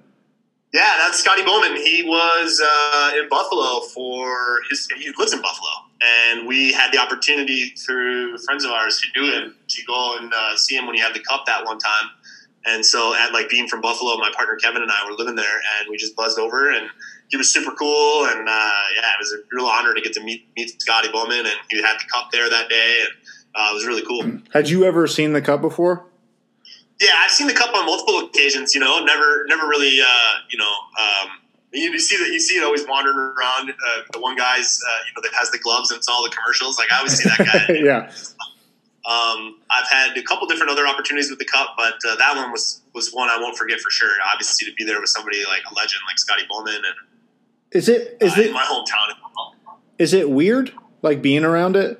The cup. Yeah. Uh, not really. I just, uh, you know, it's like for me, uh, you know, I have uh, a lot of respect for it, and I started to think about like all the different players that have, you know, come before me. Uh, but uh, I, I, I didn't touch it though. No, You know, hell no, right? I, For winning it, so I didn't touch it. But I that's the thing too with me. I'm like if I it was in Ohio a couple years ago, and I had left, and we were driving to go see it, and I, I don't know what happened, but we, we were too late, and it had already left the place it was at, and I was absolutely heartbroken, man. And because I missed it at the it was at the All Star game when Columbus held that, I, I think it was like 2011 or something like that, maybe 12 so it just keeps eluding me but i'm like man i know i'm not supposed to touch it but i also know that i'm never going to touch it. But then you're again you're like i don't there's that thing where like i don't deserve to have my skin on that thing you know there's it's it's the coolest trophy in the world. Absolutely, man. I mean, yeah, as a, as a kid, you know, it's, it's something that you see, and you always, you know, for me, I always that's something I always wanted to do, win the cup. Um, but uh, yeah, now it's just something I can just pay respect to, and uh, it's cool to see it when you see it. And uh, you know, I know there's a, I know there's a lot of meaning, you know, for players and people for it, so it's, it's pretty cool. As as my kids call it, the trophy, and I, I love that. Now you're raising them right. That's right, buddy. That's right. Uh, well, I'll, I'll ask you this question because my daughter's got her butt ends on there now. Uh, do you guys have anybody in the NWHL? Have you gotten into women's hockey at all? Yeah, we've had a lot of uh, women's players that uh, that use our product and love it. Uh, we've got a lot of support from certain programs have been great, like Penn State women's hockey. The their program has been a big supporter of our of our company. And uh, like uh, one of our top ambassadors is Kelsey Neumann. Shout out, Lil Numi. Uh, she's a goalie for the Buffalo Beauts and um, Beauts, baby. But yeah, and uh, yeah, we've had a lot of uh, a lot of support from the women's hockey programs, and um, yeah, it's been great. I had a chance to see some of the some women uh, some of the women players, you know, use the product at the highest level up into the Olympics, and uh, yeah, it's been great. And uh, we hope to obviously you know expand more and, and get more players on board. Hell yeah, man. That's one thing too. A lot of people will say they love hockey and love watching hockey, man. The proof's in the pudding with you, man. Especially when you were able to travel and see it because you were at a lot of hockey, man. Yeah, it's, it's. I mean, I'm a hockey. I'm a hockey player and like you know a, a rink rat, and I feel comfortable in the rink. So it's always great for me. To, I love to go and and um, you know again just having the having having like um, this experience to to go to the rink with a purpose of you know trying to grow the company and and you know really I really believe in it and I really believe in the product and I know you know it's it's I've had so many players uh, you know come up to me and tell me how much that they enjoy the product and that they appreciate what I do that it just keeps fueling itself like I Yeah. just love it I love Yeah. the experience and um, you know to get to go see you know championship games at like some of these giant tournaments in Chicago at these great you know events and I get to be there on Sunday watching four five six you know half the team using butt ends uh, playing in a championship game it's electric in the building I'm like having these experiences for years now like over and over and I just I'm like it's, it's amazing. I'm so grateful for the opportunity and, and experience. As, as, a, as a kid growing up, I, I never could have dreamed that my life would turn out to be like this. Now, I know you're a very thoughtful guy and a caring guy. Are you able to enjoy these things? Like as you're sitting at a tournament, you see half a team, you know, with your grip on their stick and watching these kids play.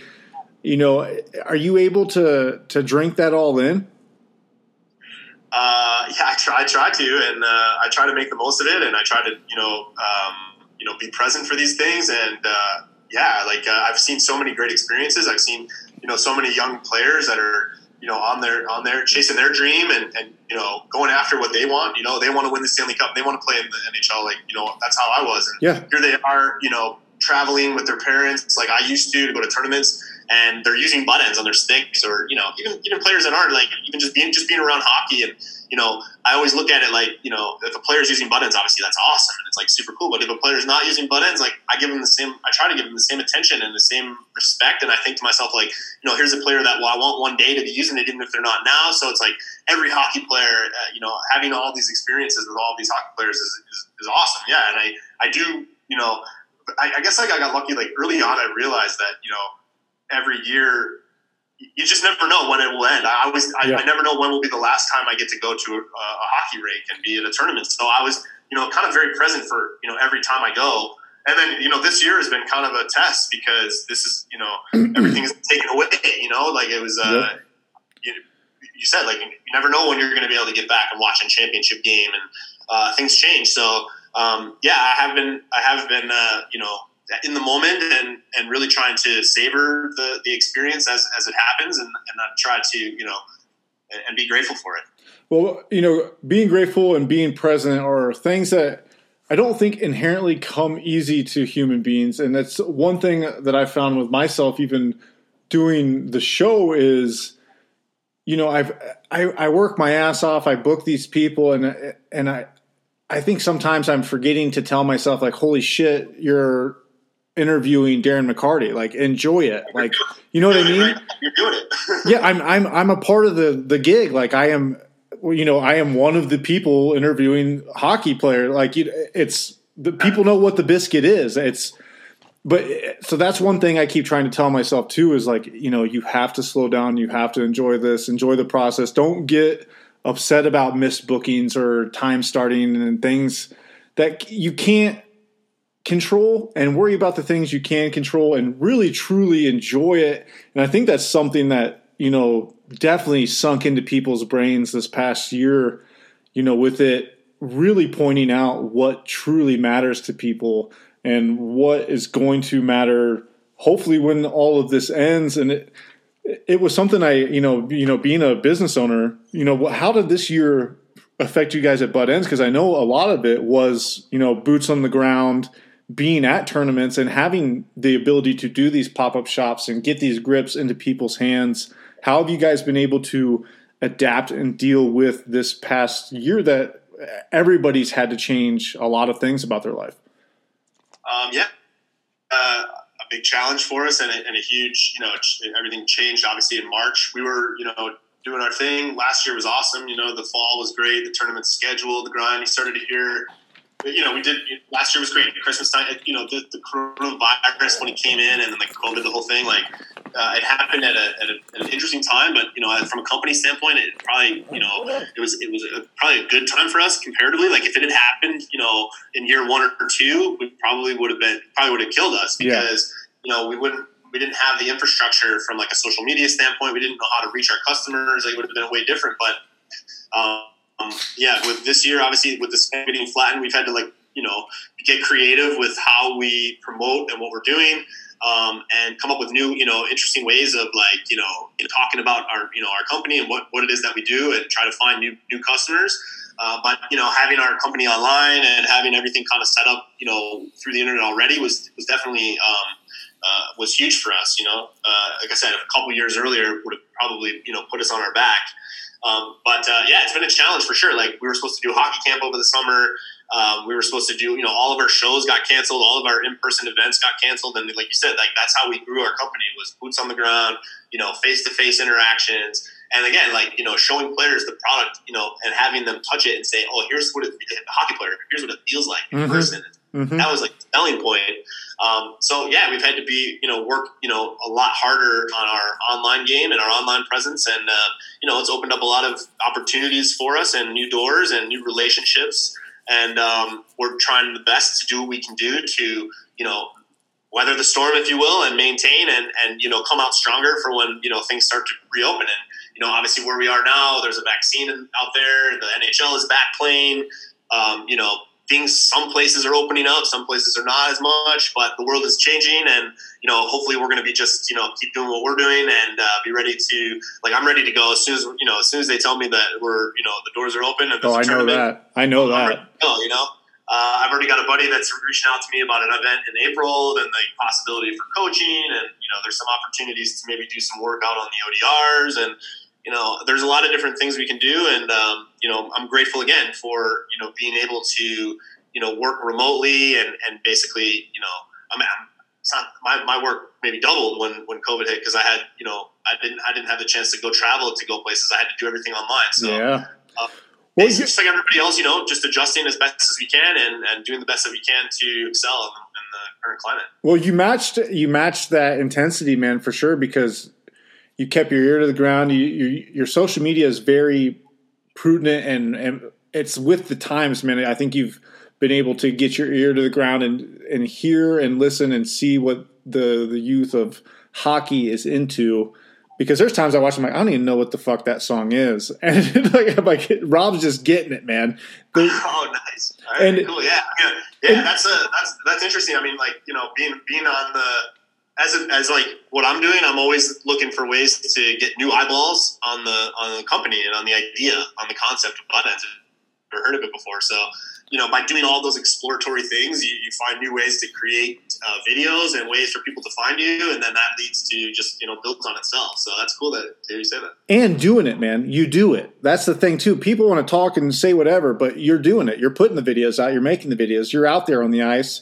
You're making it happen now. Uh, what was uh, what was Barber like? Oh, Barber's the man. I love that guy. Is, Uh, is he is he as good as he appears to be? Yeah, he's the hardest worker in the game, man. There's a reason why he's the number one influencer, if you will, or whatever. I don't know what you call him. Uh, hockey savage. Uh, he's awesome. Did he ever Uh, play like I mean- high level, or is he just like a just a freak on the ice, but never played like in the coast or anything? No, he played at a high level. Like he played, you know, coming up AAA. He's a Canadian boy, and uh, I think, and uh, AAA. I'm not sure exactly his whole his whole career, but I've got to know him through like just like with everything, with you know, with Buttendz and social media. I got to know him when I got you know started making you know hockey content way back in the day. And uh, yeah, I've, I've met Pav like I met Pav like right in the very beginning, and we slowly developed uh, a friendship, and, and and now we've you know I've got to you know, the opportunity to go up and do videos with him and skate with him multiple times, and and let me tell you, like he is so good, and like the stuff that he does, He's it's freaky. funny. It's think- freaky. you think- yeah, you think he's out there doing it like thirty times to get it right? No, No. Like, he does those. he does things on net every time. Like, like Doro, he does it right, and like I'm, I love being on the ice with him because he thinks you know creatively about content and videos and like how to put things together, and he's always open for ideas. Uh, you know, he's a great guy. He's a, he's a, he's a man of his word. Uh, he's been a big supporter of Buttendz for the last few years, and I'm really grateful for him and like the thing that he brings to the game. And like I said, like I watch, you know, I'm a fan of his channel. Like he's always the first one with clips. He's got coaching tips. I mean, he does this, all this work himself. Like all that stuff you see, it's there's a reason why he's number one. Oh, yeah. uh, yeah. I'm a huge barber fan. And uh, yeah, he's awesome, man. Like, but, but he, it's fun getting on the ice with him because like I have some ideas and I'll run it by him, and he's he's always ready to film, and he brings his A game, and like I'm like, hey Pat, uh, skate to the net. I'm going to fire a waist high pass out your backhand. I want you to knock it out of the air, kick it to your blade, and then snipe top corner, and like boom, one take. Fire the Damn. wrist shot. He knocks it out of the air. Boom! Right. To, I'm like, what? Well, he was a part of some of those uh, defenseman tutorials you did, right? Where you're like, "Hey, defenseman, this is how you do this." He was a part of a few of those, right? Yeah, he was a, some of the you know had a few had a few little little ideas that we had, and I went up to Toronto on the ODR, and uh, I was like, hey man, like there's like this play where you can like as a defenseman you can pass it off the if you come around the net you can pass the puck off of the uh, To get on the line. to get it up the rush, right? Yeah, and then instead of rimming it, if you pass it directly off the line from behind the net, it creates an angle where the puck will bounce out right to the winger's forehand, as opposed to like you know being in his feet. So all you have to do as a defenseman is like aim the puck at that at red line. I'm like, Pav, I got this video idea. He's like, oh, this is great. Let's shoot it. And so Pav and I shot those, and like you know having him be a part of those videos were huge, and like it was fun. So is he a big butt end guy? Then he he likes the product. Oh yeah, he's been a supporter for for many years now, and um, yeah, he's been using them, and uh, yeah, again, it's always I'm always grateful to see him. And you know, his videos go, he gets millions of views on his videos, and he's rocking a butt ends future. And Oh, that's uh, he- awesome, dude. oh yeah, he's a great, he's great man. I, I, Pav's an awesome dude. Now, when you were you you did a few games in Syracuse with the Crunch, right? Yep, uh, had a had a cup of coffee with the crunch, as they say. There's two or three games, but what monsters were in the room at that time? You know, being presented by Uh, hockey. Matthew was on the team. I was going to say, I know Marasti, Cicito, and Scroy and Harvey all spent time up there, but was I played with Harvey. Harvey was my boy. I played with Harv in, in Reading, and, and he's a he's a mutant. And Oh, then, Kevin uh, Harvey's great- the shit, man. He is so awesome. Oh yeah, dude. Harvey's the man. Um, I played so Nasty Rasty was on our team, so that was kind of fascinating to see, just look in the locker room and see that beast. Um, who else in in, in uh, Syracuse that year? I, I remember I, I forget who it was, but like the coach was like, "Go out and fight that guy." I can't remember the guy's name though. It was like the captain, and like I'm like, "All right, like The I'm captain of around, Syracuse? No, it was the captain. Who were, I can't forget who we were playing. And anyways, I went out to fight the guy, and he wouldn't fight me. And then I ended up like I tried to cross check him to get him to go, and the ref gave me a cross checking penalty, and I was just like, bro. so I was like, I got out, like, right away. and then I got called up to Toronto right away after that. But the the, uh, the Syracuse experience, I always wonder like if that guy had fought me, I wonder if things would have went differently. But Oh, for sure. yeah, That's the biggest, biggest thing there was Marasti, I think. well. That that was a big thing too. Like, uh, I mean, you get up to that shot, and then guys don't want to give you the opportunity, but someone gave it to them. It's like, come on, man. Like, you know, I'm here for, like you say, a cup of coffee. Drop them with me. Come on, man. Let give give the kid a shot. Yeah, that's uh, I can't remember the guy's name. It was I know exactly. I went out there and I was like, man, let's go. And he's like, he laughed at me like, bro, like you're a call up. I'm not fighting you. You know what I mean? Like, and uh, I, I didn't get a chance to go him. And so you know that was like my opportunity to, to like show the coach that, that I was willing, but uh, it just didn't happen that with that with that instance. But So uh, it was a fun weekend. though. you know, it was like hometown kind of family was all there, and uh, I thought I played all right. So it was a pretty fun time. So, did you get to talk to Marasti at all, or did? Yeah, I talked to him briefly. You know, like just uh, Hey, what's up? I think I played I, I think I played against him too. You know, because I was on a couple different American. I was gonna say. I, I'm pretty sure you played against him as well.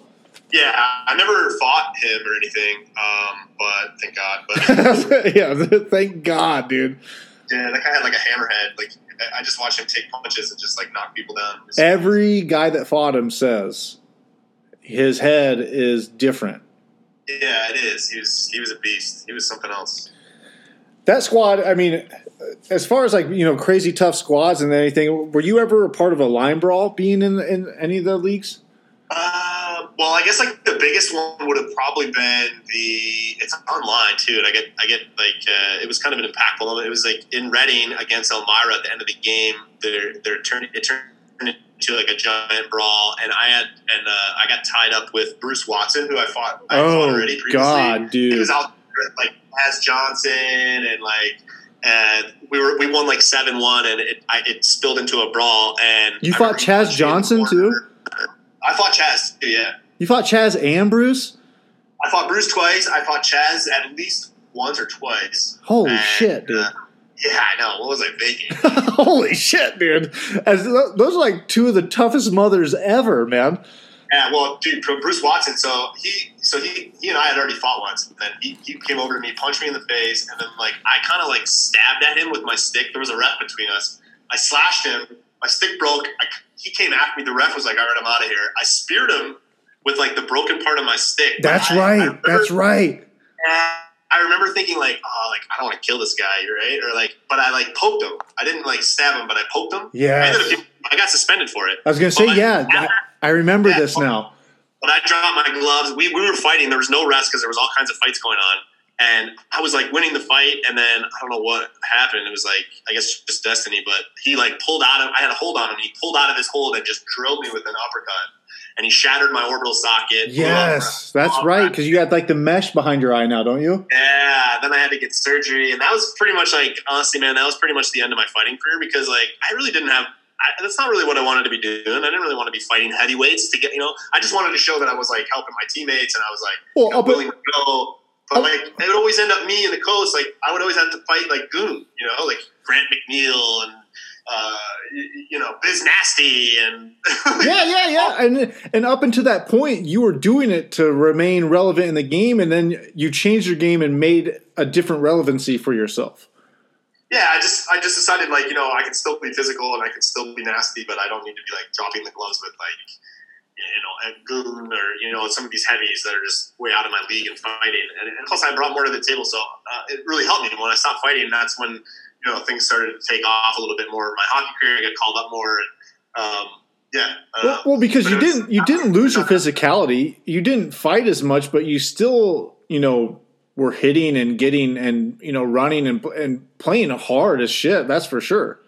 Yeah, absolutely. But the game, the game was changing too, right around me. You know, it was like there was less clutching and grabbing, less less violence. You know, the, the players are faster, so it was like kind of a lot harder to you know line guys up, um, and it just became more of a skill game, um, which I was happy to be doing anyway. It was like you know, I didn't want to be taking. I didn't want to be getting eye surgery from getting my face punched in. You know, Yeah, yeah, yeah. Hey, do you have your Iowa chop jersey? uh, I don't. I, you know, I had it somewhere. I don't know where. I haven't seen it in a while, but I wish. That, I- I was- wish it- all my old unis. I remember. I wish I had bought them all. I was gonna say, if you have your chop- gonna buy it. I gotta buy it. If you have your chop jersey, I want to buy it off you because that thing is badass. Yeah, Iowa chops. Those were the days. that logo is so cool, man. The giant pig. Oh yeah, for sure. Did, uh, did you keep anything from your playing days? Yeah, I mean, I had tons of stuff. Like, uh, you know, a lot of old sticks, a lot of old gear. Uh, you know, a lot of articles and things. It was kind of. I wish there was more video and, and pictures and stuff because Yeah. that would help now more than ever. But um, yeah, I've got a lot of old stuff. Now, is that hard? Do you keep that just at your parents' house? Because with you moving and stuff, are you able to just have a, a safe place for it? Yeah, that stuff's all like in storage pretty much. I don't really have like a, a set place where I keep all my memorabilia and I like you know look at it or anything. Like right now, like you mentioned, I'm very I'm on the move. I just I just moved again. I'm just kind of getting set up here and uh, you know trying to keep it as I try to keep it as tight as I can and, and uh, you know I got a few things. Like actually, recently one kid just sent me uh, this awesome dude, Sebastian Brath. Shout out my buddy Sebastian from Slovakia. He's a kid who I met at the uh, this tournament in Chicago, and uh, we became. He's a butt ends kid, and he's just a great guy. He sent me. He bought. He got this awesome LaLonde Slovakia jersey, Siberian Hosa, and like he sent it to me in the mail, and like so things like that now. Oh, like that's you know, awesome. memorabilia. As is, yeah, I keep that stuff, and you know, I'll put that stuff up, and uh, you know, make some videos wearing the jersey, and you know, kind of stuff like that, and or you know, just new some of the newer things I've gathered through through Buttendz. I you know, I keep that stuff, and you someday maybe I'll have like more of a more of an office with all, my, all the memorabilia, but. Uh, yeah. Do you guys have any hopes for like a brick and mortar store one day? Uh, Because I know you guys are like you know, I don't. I, I don't know. Like with the way things are now, like I, going into a brick and mortar store is, is is like kind of a nightmare. Well, you can- think about having you you can know, do you, temperature checks go check out Buttendz grips. I don't know. You could buy one for cheap, but but yeah, keeping one open. But I know you guys are at Perani's and played again, and uh, I think Pure Hockey and all over the place, man. That, that's got to be very helpful as well to the business. yeah, having these guys, having these bigger, you know, chains and these bigger retailers uh, carry our product is is amazing. You know, and uh, you know, there was obviously in the very beginning when we were first getting started, you know, we were we were you know grinding it to try to get you know one mom and pop here, one mom and pop there. Yeah. That back in the day, like you know, none of the bigger stores would, you know, it was hard to get anybody on the phone, let alone have them be a supporter. But uh, yeah, worked hard, and you know, all those stores, the Perani's, I love Perani's. Those Dude. are great. Pure hockey, Dude. that, they're amazing. I love them Per- and you know, I love their, I love what they do. I love what they do for the game. Perani's is, uh, is, Perani's is- heaven. yeah, Perani's, they're amazing, and they have a great staff, and they have a great organization, and they've been super supportive of butt ends, and uh, they've had us at their their tent sale every year, their annual tent sale. Um, you know, and they give us space there, and uh, I'm a huge fan. They're always always great staff, great people, and grateful for the you know the opportunity to, to be you know involved with an organization like that. So, do you go to the one in Flint? Yeah, the one in uh, yeah Farmington Hills. Yeah, dude. Next time you're going there, when if they do a tent, tell me because my wife's from Flint. I will. We'll come up for a trip. I'll come hang out, man. Yeah, that would be great. That'd be sick. listen, last year was the first year, uh, you know, obviously with COVID that we didn't do it. I think we did like five or six years in a row, and uh, yeah, it was almost like a kind of a staple at the at the tent sale. I love doing it, and it's great. You know, the tent sale fills up, and it's a chance for me to stand there and talk all about Buttendz all day for a few days, and, and, and talk to the you know young players and the parents and everybody, and it's just a wonderful experience. Well, I never knew about Perani, and then you know, going up and because we would play music in Flint all the time. Flint loved us, so we would go play in Flint constantly. And my buddy Coop, shout out to Coop, was like, "Hey, I know you you like hockey. Have you ever been to Perani's?" I'm like, "I don't know what you're talking about." And he's like, "It's like one of the biggest hockey outlets in the world." So we went, and I went in there. I was like, "Oh my god!" There was the one I think at the Dort uh, Mall. And I was like, oh my god, like where am I? Like being an Ohio kid, like there, I think there's two of them in Ohio now, but at that time I was like, this is something I've never experienced, dude. So I was, I'm super glad you guys are at Perani's because that's a big deal, man. That's that's truly awesome. yeah, Perani's is awesome, and uh, yeah, grateful. Yeah, again, just to you know, all any store that would uh, you know that carries our product, it's uh, it's been super fun to you know do all the the work that it takes to get your product in there. So to see it on the shelf, to walk in and see it there is uh, is, is really fun. All right, Rob, who was the funniest teammate you ever had? Who was the guy who just killed everybody in the room? Oh wow, funniest teammate. Uh, the first person that comes to mind is uh, I don't know if he's the funniest, but he's he's a he's a, a real beauty. Is my buddy Nettie Lukasovic. Uh, he's awesome. He's an LA Kings drafted player, and I played with him for a few years uh, in Reading, and uh, he's a beauty. Funny, I don't know, funniest guy. Let me think. Um, ah, so many guys over the years. Well, that's got to be a joy of being, you know, playing in the minors is, you know, and, and having to travel like you did, but you get to meet so many guys. yeah, it's, it's been great, and like I have relationships with guys from from throughout the years who you know I still talk with and I still communicate with, and um, you know follow what they're doing, and uh, you know some of the guys are even still playing. So Well, who Uh, who are some of those guys? Because I wanted to ask you, who do you keep in touch with from the days playing?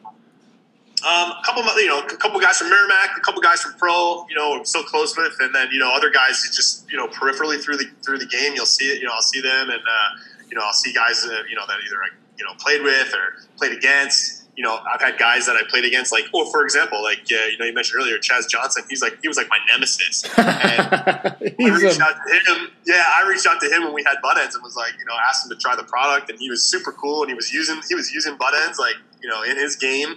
Um, you know, after I had stopped playing, and, and again, we were like. We, we hated each other as, as competitors. Um, but uh, yeah, it's uh, you know certain other guys like uh, to see. You know, I played with like Jonathan Quick in Reading back in the day. Yeah, yeah. Still, um, uh, my D partner in Toronto is Anton Stralman, and I love watching his game and see where he took his game because uh, you know he and I were manning the blue line together in Toronto, and you know to see him you know become just a, a, a stud NHL D man. Uh, yeah, just guys from all over. Um, super cool. man. It is always a blast talking to you, man. Let's let's not make it two years this time. Let's make this an annual thing. We'll get in and talk about the world of Buttendz, and uh, I, I appreciate your time, and I'm super excited about the future of Buttendz. And I'm I'm a believer, man. I've got nephews, daughters. I use one. I think anybody listening, if you're on the fence about it, you truly just have to get one and and feel the experience of a butt end because they are, in my opinion, the future of the end of your stick. Uh, Rob, let them know where you're at, man.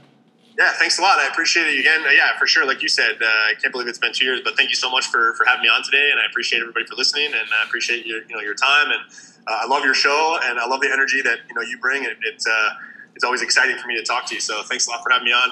Uh, if you want to if you want to find us online at Buttendz B U T T E N D Z, um, can just hit us up there, and uh, you know that's that's that's where I see everything, and um, yeah, thanks a lot for for checking them out and supporting us all these years. Absolutely, man. Absolutely. Talking to you again, man. Well, one last quick question: What is there a reason you have to sit the knob up on the bench? Do, does that water at the bottom mess with it? So it's reusable, and like if you want to take the grips off, the best way to get them off is you can get like liquid in between the grip and make So- it, like, oh, okay. Yep. off. So we say sit the knob up on the bench, and like if you the, the other thing you can do though is if you want, you can make them permanent. It's like some of the guys in the in the National League will you can glue the tops shut, or you can uh, keep them off the ground. But uh, that's just the best way to keep them, you know, uh, performing at the at the best. You know, at I figured it had to deal with keeping that friction tight at the top and not getting Yeah. it keeping it dry as possible. We like to say it's like it's similar to like a golf grip, right? Like you wouldn't go out right before you're you know you're going to tee off and then and put your, your your driver down in like on the wet ground. You know? no, expect the best performance. It's kind of the same with the hockey grip. You just want to keep it off the ground for optimal performance and out there and light it up. well, hell yeah, man. Hey, best luck in Puerto Rico, man, and we'll talk soon, buddy. This has been a Yeah, pleasure. thanks for having me on. I really appreciate your time and everything, man. This is great. Uh, thanks very much. All right, man. See you later. Talk soon. Thanks. How many fucks do I give? How many fucks do